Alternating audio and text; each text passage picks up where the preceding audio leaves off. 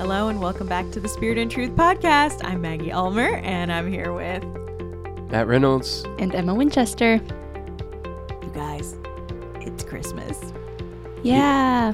Yeah, Merry Christmas, everyone. We just um, we're not gonna have a big conversation today. We really just want to get on and say Merry Christmas. Merry Christmas. We hope that you're having um, just a, a good time of celebration in worship, and hopefully you're getting to spend some time with family or or other uh, people that you love, and um, just a sacred time. And so we hope that it's filled with a, a lot of just sense of nearness with Jesus and blessing in your life.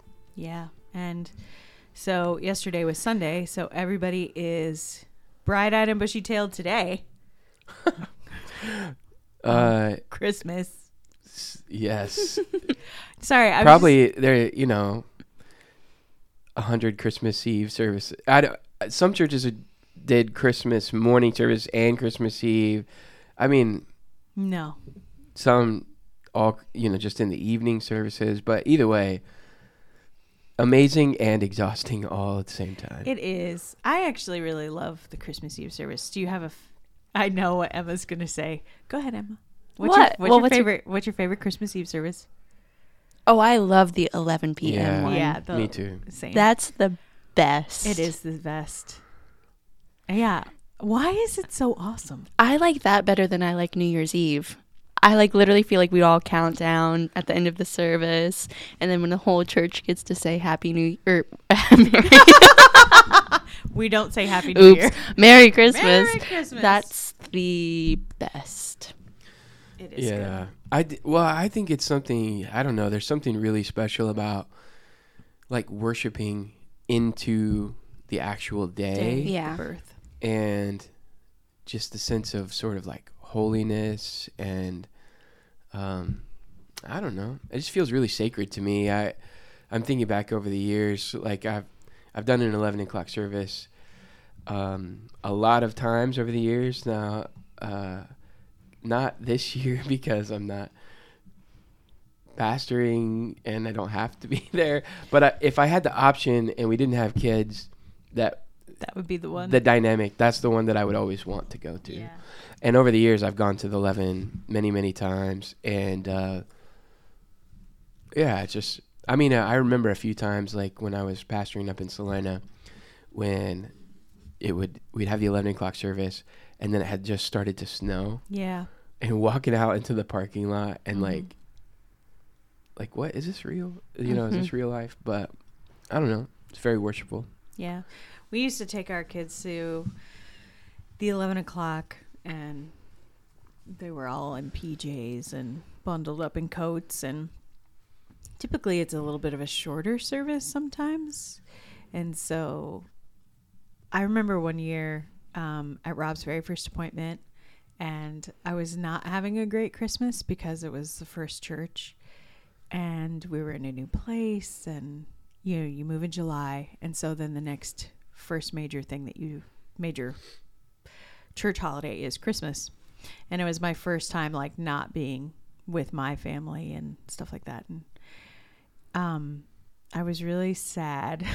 And i was still a young mom then and um the service was over and i walked out into the parking lot and i had like a you know cars just all the crud. I was like in my head i'm like what am i doing? And i remember this woman from the church came and stood next to me and she just sort of looked up at the stars. And we were in a rural church so it was like the stars were like you felt like you could touch them. They were so close. And it was like not a big moment but i just remember her putting her hand on my shoulder and just comforting me and and i don't know it was like it it shifted something. And for whatever reason there's this thing i associate with christmas now which is which is this moment of like looking up at the stars and thinking about all of the promises that god made to his mm-hmm. people. And it was just beautiful. I think it's that 11 o'clock service it's like a thin place yeah hmm that's it's wonderful So, is there something in particular that that you guys are reflecting on this Christmas um, in your faith, you know, or some aspect of of the incarnation or whatever. I mean, Mm. is what do you what are you hearing from the Lord or reflecting on this Christmas?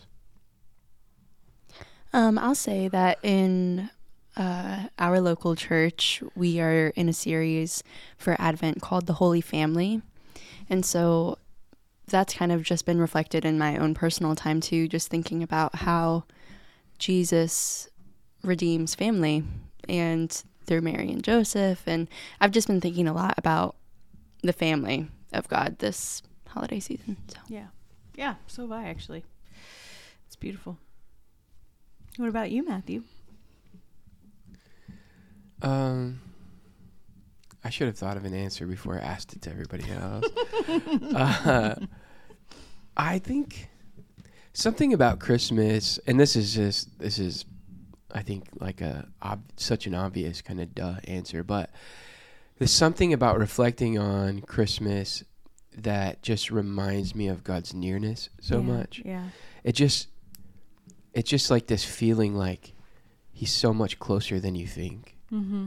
and like surprisingly close. mhm. And that, you know, you can know that in your head, but there's something about sort of when that travels to your heart and you start to like really know that reality that changes everything, you know? Yep. About the nearness of God. Like, he's not just some distant, you know, ruler sitting in a cloud somewhere. Like, he's right here. Yeah. And, uh, yeah, that just kind of, I don't, I'm not sure quite how to wrap my mind around that. That's beautiful.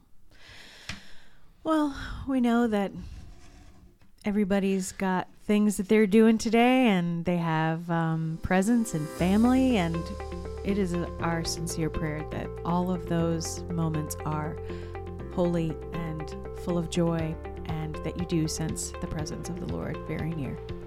Amen. Mhm. Amen. Merry Christmas, everybody. Merry Christmas. Merry Christmas, and we'll come back to you in the next conversation.